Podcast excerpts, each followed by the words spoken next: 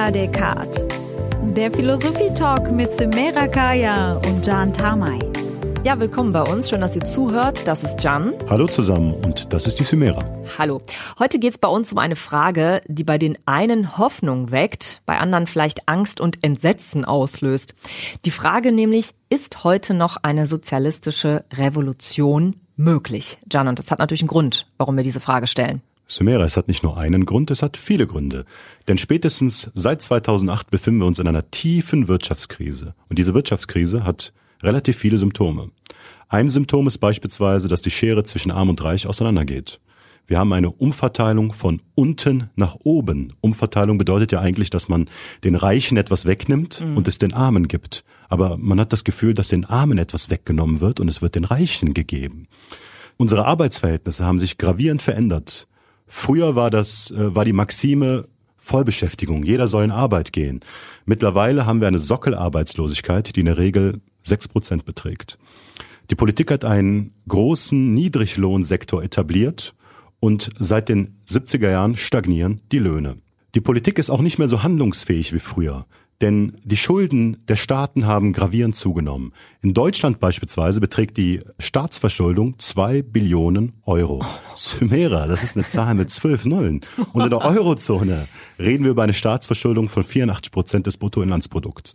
Und was ist die Konsequenz aus all dem? Wir haben einen Rückgang der Wahlbeteiligung auf 76 Prozent in der letzten Bundestagswahl. Wow, das ist echt krass. Also man hat so den Eindruck, dass ähm, die Staaten nur noch im Interesse der Kapitalisten handeln, also verschulden sich um Banken Banken und Unternehmen ja auch zu retten. Ja, da würde man jetzt meinen, linke sozialistische Ideen hätten jetzt wieder eine Renaissance. Das ist aber nicht so, ne? Also im Gegenteil, die Menschen wählen rechte Parteien, wie zum Beispiel die AfD, die hat bei der letzten Bundestagswahl 12 Prozent der Stimmen für sich äh, entschieden sozusagen bekommen. Und auch im europäischen Ausland haben wir ja rechte Populisten, die da im Vormarsch sind. In Frankreich zum Beispiel, Polen, Niederlande, die regieren ja teilweise da sogar. Ja, und da stellt sich eben für uns jetzt die Frage, warum kann in Zeiten von Wirtschaftskrise und sozialer Ungleichheit der Sozialismus keine Antworten mehr bieten? Und darüber haben wir gesprochen mit dem Philosophen Smile Rapic von der Uni Wuppertal. Er hat ein Sammelband äh, verfasst, herausgebracht, ähm, jenseits des Kapitalismus heißt er.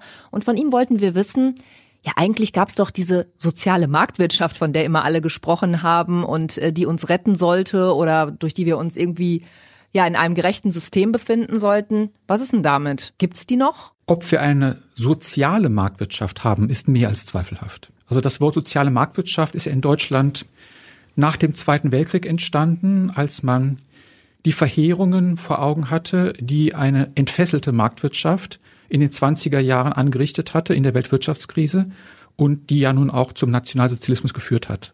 Und man hat aus diesen Erfahrungen die Lehre gezogen, dass die Marktwirtschaft eingehegt werden muss durch den Staat und dass der Staat dafür sorgen muss, dass es zu einem Ausgleich der sozialen Klassen kommt, dass er als Sozialstaat auftreten muss. Und der Sozialstaat wurde seit Beginn der 80er Jahre in allen kapitalistischen Ländern systematisch abgebaut. Das war die neoliberale Wende. Und damit sind die Klassengegensätze wieder voll aufgebrochen und wir haben ja auch eine, eine deutliche Zunahme der Ungleichheit. Am extremsten in den USA, wo also die Ungleichheit geradezu rasant gestiegen ist seit den 80er Jahren. Könnten Sie diese Ungleichheit genauer definieren? Also welche Interessengegensätze gibt es denn in den heutigen kapitalistischen Gesellschaften? Ähm, es ist komplex. Es gibt auf jeden Fall den Interessengegensatz von Arbeit und Kapital. Also das Kapital hat nun mal als, Interesse die Kapitalakkumulation und, ähm, und die Kapitalakkumulation schreitet ungehemmt fort auf Kosten eben von Sozialleistungen. Und ähm, ein berühmter Name ist der Thomas Piketty, der das in mehreren Büchern analysiert hat, wie die Kapitalgewinne immer weiter gestiegen sind und wie Sozialleistungen abgebaut worden sind, aber eben auch dann die Arbeitnehmerlöhne stagnieren. In Deutschland geht es ja noch, aber in anderen Staaten ist es ganz deutlich, ganz extrem, dass man selbst mit einem Job gerade so überleben kann. In, den USA ist es ganz deutlich, die Leute müssen zum Teil mehrere Jobs haben, um überhaupt überleben zu können. Und dann gibt es einen weiteren Konflikt, nämlich zwischen den Leuten, die eine Arbeit haben und denen, die keine Arbeit finden, die arbeitslos sind, die abgehängt sind und ähm, die das Gefühl haben, die Gesellschaft braucht sie nicht mehr. Und äh, dieses Problem wird verschärft durch die Digitalisierung. Ähm, vermutlich werden in den nächsten 20 Jahren 40 Prozent der Arbeitsplätze in den kapitalistischen Ländern abgebaut auf, durch die Digitalisierung. Und ähm, das führt eben nicht nur zu einer Verarmung, sondern auch zu, einem, zu einer seelischen ähm, Verwahrlosung, nämlich dem Gefühl, man braucht uns nicht mehr. Und wenn man sich die ganzen Konflikte anschaut, die in, zum Beispiel in den Unruhen in, in Pariser Banlieues aufgebrochen sind oder in Großbritannien vor mehreren Jahren, das sind eben äh, Revolten der Leute, der Menschen, denen die Gesellschaft suggeriert, wir brauchen euch nicht mehr. Es wäre besser, wenn es euch gar nicht gäbe. Wir haben jetzt von den Interessengegensätzen gesprochen, von Arbeit und Kapital. Welche Rolle hat da der Staat? Versucht der Staat nicht diesen ähm, Interessengegensatz oder Konflikt zu schlichten?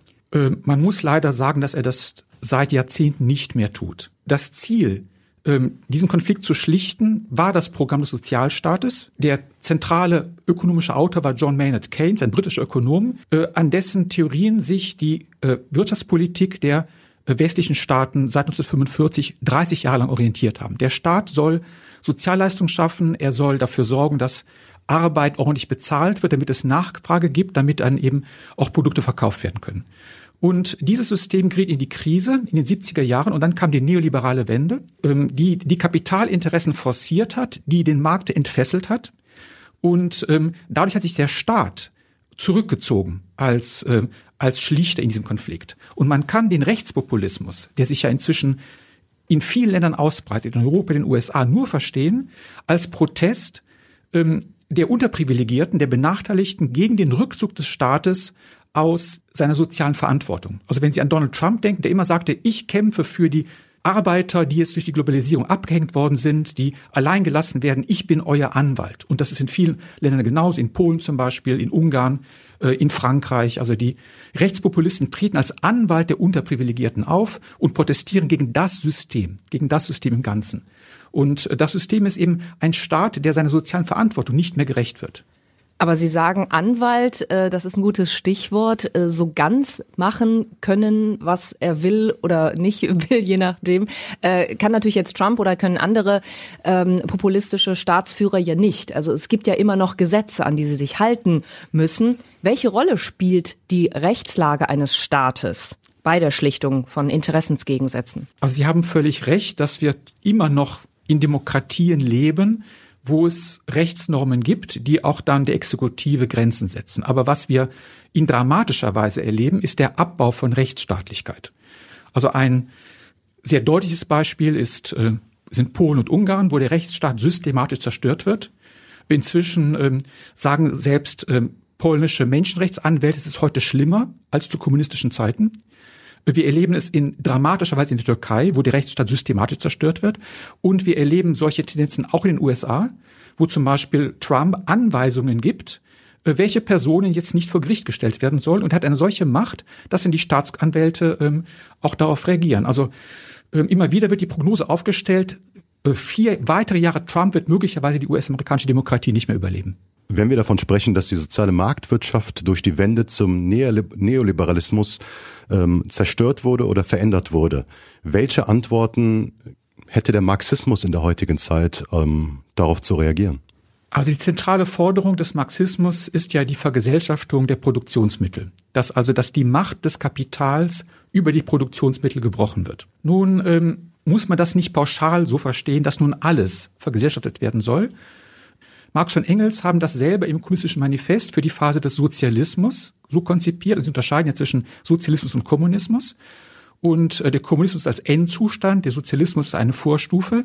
Und wenn wir uns heute mit dem Marxismus beschäftigen, müssen wir zunächst mal anerkennen, dass es diese kommunistische Utopie so vermutlich nie geben wird, wie sie Marx und Engels sich gedacht haben. Aber die Idee des Sozialismus, die ist nach wie vor interessant. Also ähm, Zentral für den Sozialismus im Sinne von Marx und Engels ist die Vergesellschaftung der Banken und der Großkonzerne. Und das ist ja der Ort, wo wirklich das Großkapital aktiv ist. Es können durchaus mittelständische Betriebe in Privatbesitz bleiben. Und ähm, ich denke, wenn wir uns heute mit Marxismus beschäftigen, dann äh, sollten wir eine Mischökonomie ins Auge fassen, ähm, wo es zwar einen marktwirtschaftlichen Sektor gibt, aber wo das Großkapital seinen dominierenden Einfluss auf die Wirtschaft und damit die Gesellschaft verliert. was in den sogenannten realsozialistischen Staaten passiert ist, ist die Verstaatlichung und nicht die Vergesellschaftung. Denn Verstaatlichung heißt es, eine Funktionärselite über die Produktionsmittel entscheidet. Und das ist ja nichts anderes als im Kapitalismus, wo jetzt die Kapitalisten entscheiden. An die Stelle der Kapitalisten tritt eine Funktionärselite. Und dass beides sehr eng verzahnt ist, sieht man an der Auflösung der Sowjetunion, wo die ehemaligen Parteifunktionäre nun als Oligarchen sich das Nationalvermögen unter den Nagel gerissen haben und jetzt genauso geschaltet und gewaltet haben, wie sie das früher getan haben. Also Vergesellschaftung ist das vollkommen anderes als Verstaatlichung und das ist noch nie realisiert worden. Ist das wirklich effizienter äh, als der Kapitalismus? Ja, da sprechen Sie wirklich äh, den zentralen Punkt an. Vergesellschaftung meint eine genossenschaftliche Form der Produktion. Das heißt, dass diejenigen Leute, die arbeiten in einem Betrieb, dass sie auch die Entscheidungen treffen. Natürlich liegt der Einwand nahe, äh, sind doch gar nicht kompetent. Müssen sie denn nicht im Grunde dann den Managern folgen? Hier ist in der Tat ein Problem, aber was die Arbeiter schon merken, ist, in, wel in welchem Interesse die Manager handeln. Wollen sie zum Beispiel einfach nur die Gewinne steigern? Wollen sie ihre Investoren zufriedenstellen? Oder geht es ihnen um Sicherung der Arbeitsplätze? Geht es ihnen um, um äh, Sozialleistungen und so weiter? Ähm, aber dass der Kapitalismus über lange Zeit effizient war, das kann man ja nicht bestreiten. Also Sie haben vollkommen recht, dass natürlich auch ähm, die Unternehmensführung im Kapitalismus durchaus Erfolge gezeitigt hat. Lassen Sie uns mal Engels ins Spiel bringen. Der Staat ähm, hat während der Corona-Krise Bürgerrechte abgebaut. Ähm, könnte man an Engels Theorie anschließen äh, oder an Engels Prognose anschließen, ähm, dass in der Krise Demokratisierungstendenzen, Demokratisierungsfortschritte abgebaut werden?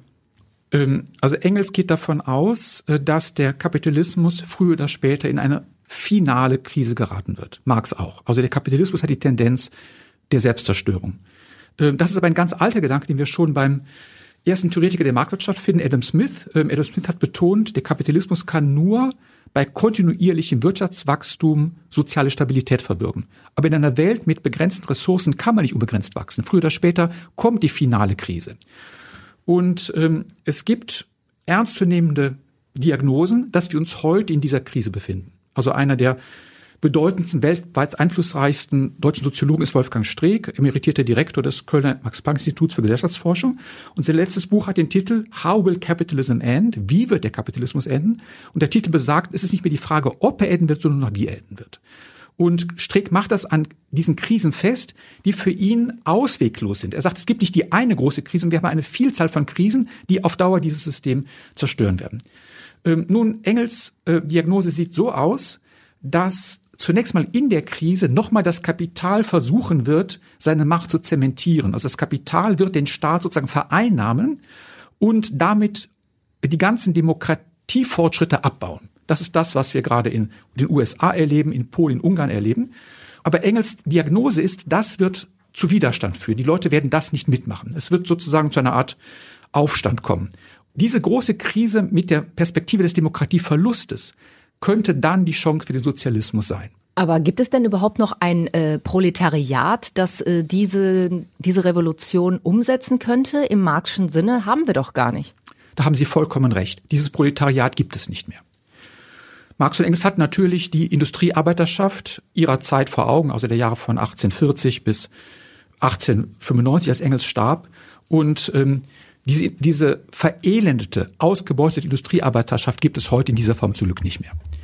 Ähm, also wenn wir heute eine Entwicklung Richtung Sozialismus noch haben können, so muss sie völlig anders aussehen.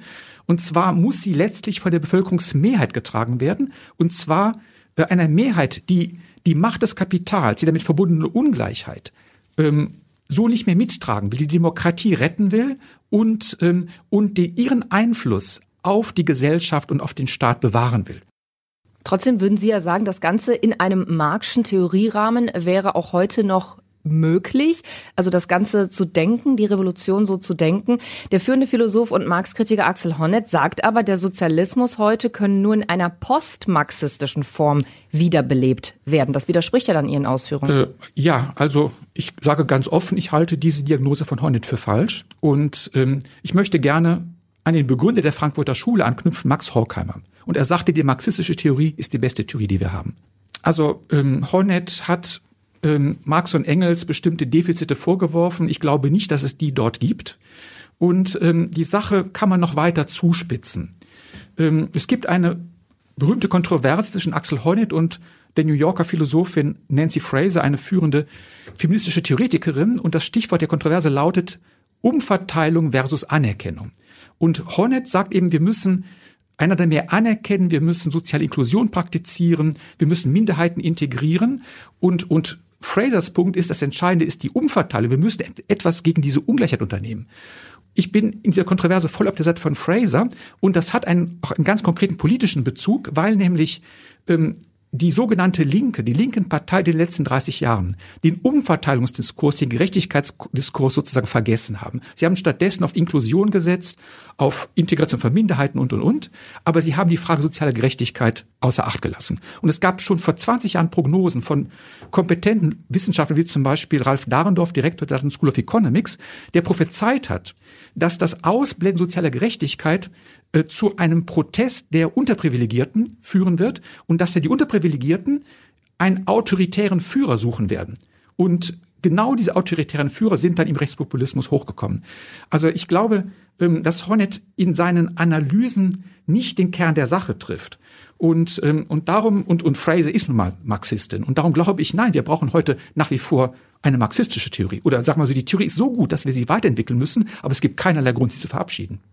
Gut, aber äh, wenn wir uns jetzt mal das äh, Endresultat dann dieser Krisen angucken, hat ja am Ende dann doch die soziale Marktwirtschaft oder die Marktwirtschaft äh, gesiegt. Also sie ist nicht abgeschafft worden. Wir hatten die Finanzkrise, wir haben jetzt die Corona-Krise, da wissen wir jetzt noch nicht, wie sie endet. Aber die Frage stellt sich mir trotzdem, ist das nicht doch trotzdem weiterhin eine politische Forderung, eine Utopie, ein Wunschgedanke, dass zwar schon die marxistischen Theorien bis zu einem gewissen Grad anwendbar sind auf auch die heutige Gesellschaft, aber dieser letzte Schritt des Umsturzes, der Umwälzung, dass der Staatsapparat sich ähm, so verändert, dass er im Sinne seiner Bürger ausschließlich im Sinne seiner Bürger handelt und nicht sich auf die Seite der Kapitaleigner stellt. Also weil wir haben ja nicht wirklich diesen Schritt gemacht.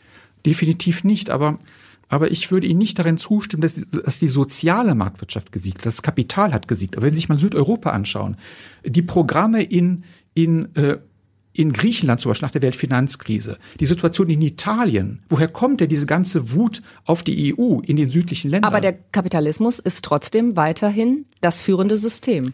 Ähm, das würde ich so nicht sagen. Und zwar deshalb, weil wir eine neue Herrschaftsform haben, nämlich das System Putin in Russland. Und dafür hat sich in der Wissenschaft der Titel äh, autoritärer Staatskorporatismus eingebürgert. Das ist nicht mehr eine Marktwirtschaft im klassischen Sinne, sondern es ist eine im Grunde so eine Art Neofeudalismus. Also die, die Entscheidungen werden von einer politischen Elite, Elite in Abstimmung mit einer Elite von Oligarchen getroffen. Wir haben also eine, eine Führungsschicht, die den Staat autoritär regiert. Und dieser autoritäre Staatskooperatismus das ist das Vorbild der ganzen Rechtspopulisten. Orban ist großer Freund von Putin, Marine Le Pen und so weiter. Also wir haben eine Alternative und zwar eine, eine außerordentlich unsympathische Alternative, ein autoritärer Staatskooperatismus. Es ist aber nicht mehr Kapitalismus im traditionellen Sinne. Die Marktwirtschaft wird abgebaut und auch die Globalisierung wird abgebaut. Und äh, nach meiner Überzeugung stehen wir heute vor der Alternative. Entweder ein autoritärer Staatskorporatismus oder ein Sozialismus. Aber der Kapitalismus ist definitiv nicht mehr in einer Verfassung, wie er noch vor 30, 40 Jahren war. Herr Rapitsch, wie muss ich mir das jetzt genau vorstellen? Ist es so, dass die Entwicklung hin zum Sozialismus durch den Staat vollzogen wird? Oder welche Rolle hat dabei die Zivilgesellschaft? Es gibt teils eine gewisse Eigendynamik. Und zwar muss ja der Staat dafür sorgen, dass die Gesellschaft nicht kollabiert. Also zum Beispiel konkret, dass ein Bürgerkrieg ausbricht. Insofern muss sie natürlich schauen, dass die sozialen Gegensätze nicht dermaßen eskalieren, dass es wirklich zum Bürgerkrieg kommt. Also Trump spricht ja ständig vom Bürgerkrieg. Also das ist ja keine, keine äh, völlig äh, abwegige Perspektive.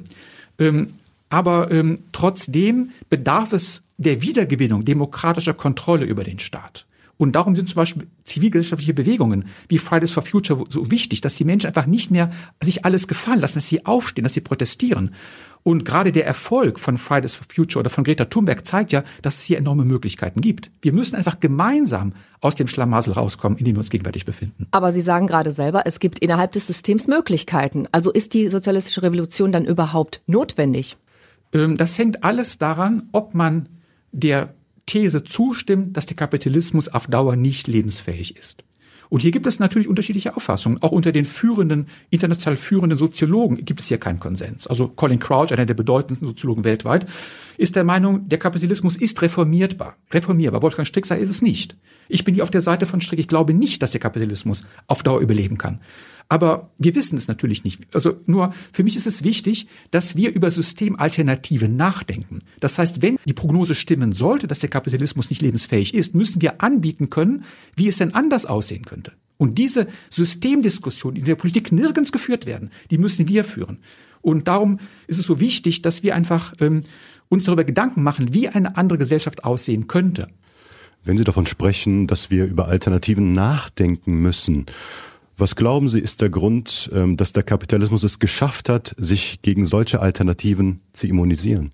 Ähm, er hat jahrzehntelang äh, Stabilität und Wirtschaftswachstum verbürgt. Das war eben die soziale Marktwirtschaft nach 1945. Er hat damit einen breiten Konsens äh, in den westlichen Staaten erzielt.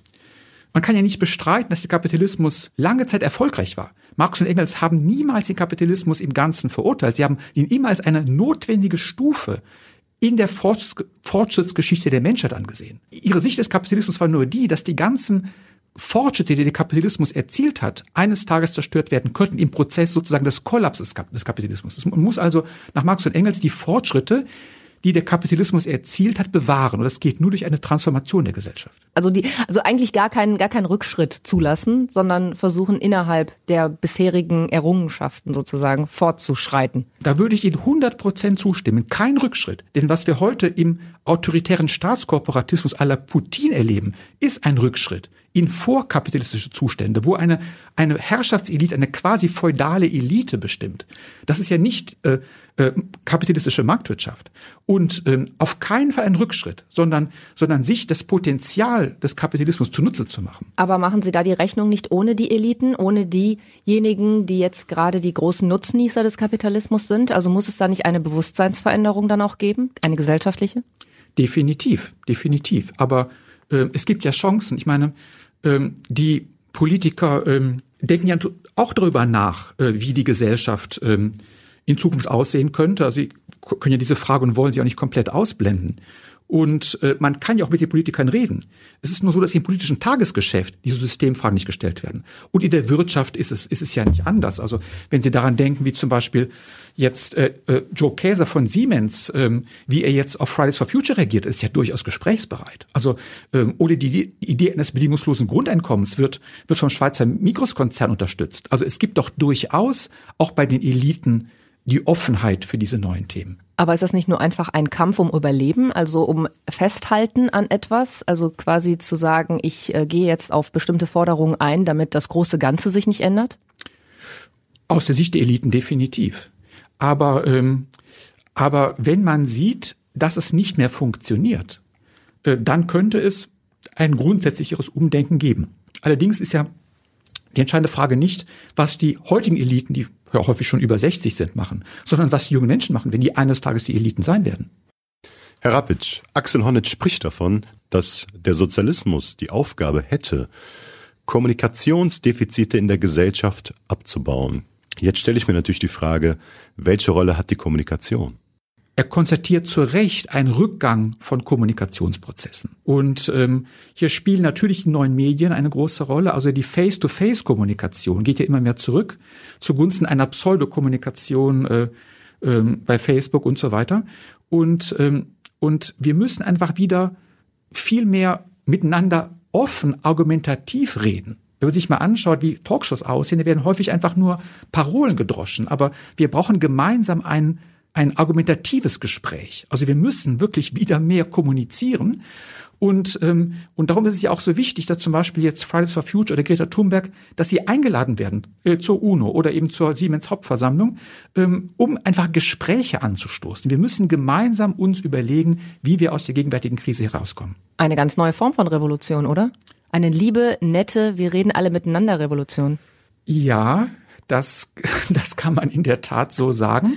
Aber es steht ja in einer sehr guten Tradition, nämlich in der Tradition von Sokrates, der mit den Menschen geredet hat. Sokrates Schüler Platon sagte schon, das Reden hilft nicht. Wir brauchen ein, ein Umschutz des Staates. Aber er sagte auch, niemals um den Preis von Gewalt.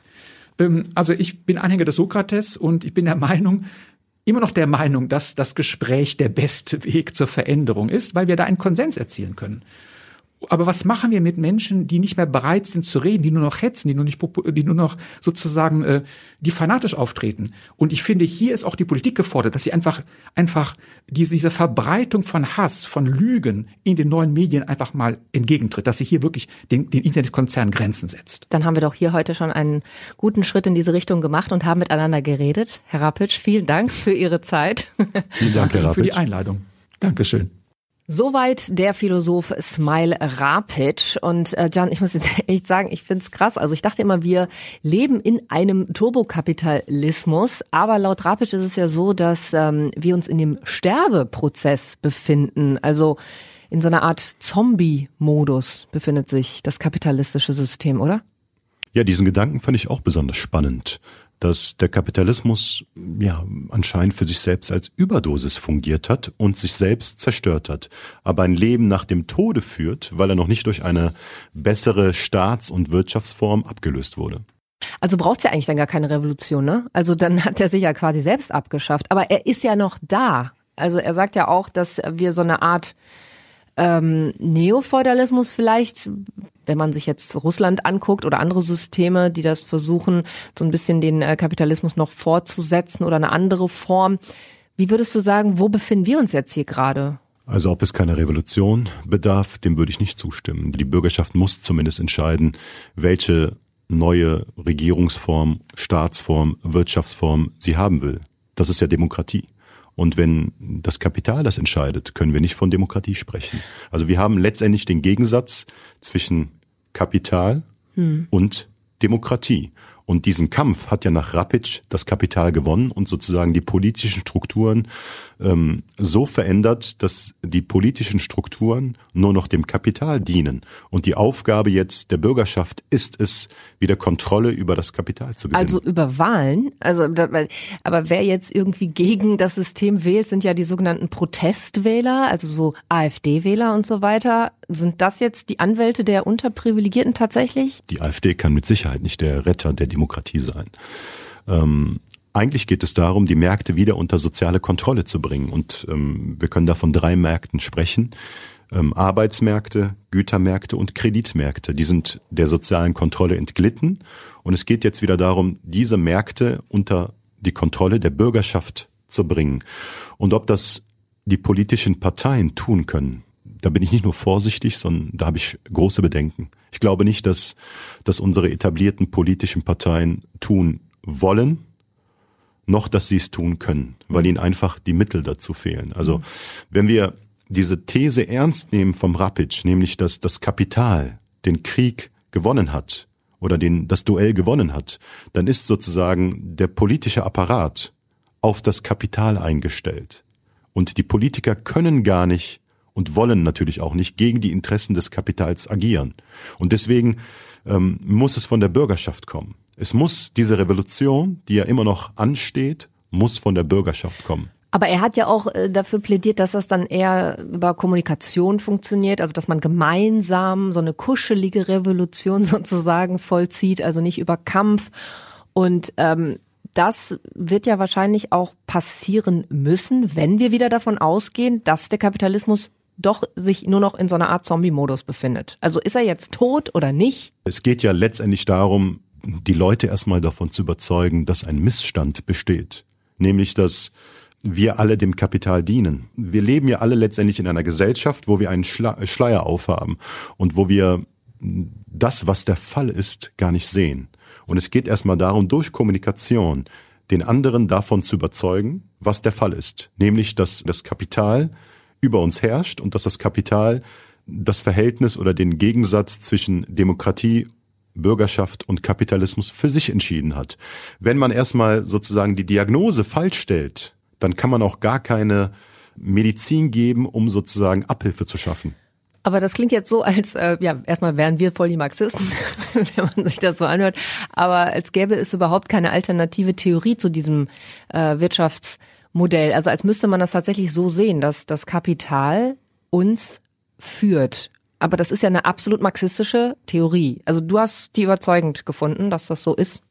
Ähm, wir müssen das nicht ideologisieren. Es geht jetzt nicht darum, welcher Philosoph das so ausdrückt, sondern ähm, es gibt eine aktuelle Forschung in der Soziologie und da gibt es viele bekannte Soziologen, also Wolfgang Streeck äh, beispielsweise in Deutschland, aus den USA, Nancy Fraser etc. Also es gibt da eine Reihe von Forschern, die bestimmte Analysen vorgenommen haben. Und ähm, das muss man erstmal nicht mal ideologisch interpretieren, mhm. sondern man kann versuchen, das als Ansatz äh, zu verstehen, die Wirklichkeit zu interpretieren. Und dass Philosophie die Wirklichkeit anders interpretiert als Wirtschaftswissenschaftler, das ist, glaube ich, offensichtlich. Und jetzt geht es darum, wenn wir wieder über Kommunikation sprechen, es geht ja darum, dass man die Bürgerschaft von der eigenen Wirklichkeitsinterpretation überzeugen muss. Und der Wirtschaftswissenschaftler wird natürlich versuchen, die Bürgerschaft davon zu überzeugen, dass das Kapital der Bürgerschaft dient. Und der Philosoph hat da die Aufgabe, genauso wie der Soziologe aus meiner Perspektive, da Fragen zu stellen. Ne? Und nicht nur Fragen zu stellen, sondern eine alternative Interpretation für die Wirklichkeit anzubieten. Und diese ist normal, dass das Kapital nicht der Demokratie und der Bürgerschaft dient, sondern sie ausbeutet. Also sind wir sozusagen in der Situation, dass die Wissenschaft einander verbal bekriegt sozusagen, um äh, uns zu retten. Also rettet uns die Philosophie dann vielleicht am Ende von dieser vor dieser Situation. Jetzt bist du tatsächlich wieder bei Marx. Ne? Wenn die Philosophie uns retten soll, das ist äh, ein Marx-Klassiker. Ne? Ja, weil, wollen wir mal sehen. Weil Marx nimmt ja tatsächlich an, dass äh, der Philosoph ähm, dem Proletariat als ähm, Geburtshelfer dient für die äh, für den Kommunismus. Also dass sozusagen das Proletariat ähm, das Denkerische dem Philosophen überlässt. Das ist äh, das ist ähm, klassisch äh, marxistisch, ja. Also, falls ihr euch gedacht habt, was reden die da? Äh, das ist ja voll ideologisch, voll die äh, linken Positionen, die hier vertreten werden. Das ist Philosophie, was wir hier machen und was wir heute mit euch gemacht haben, zusammen mit dem Philosophen Smile Rapic und Jan und mir Sumeda. Danke fürs Zuhören und wie immer könnt ihr alles äh, weitere auch über unsere Instagram-Seite erfahren, unsere nächsten Themen, die anstehen.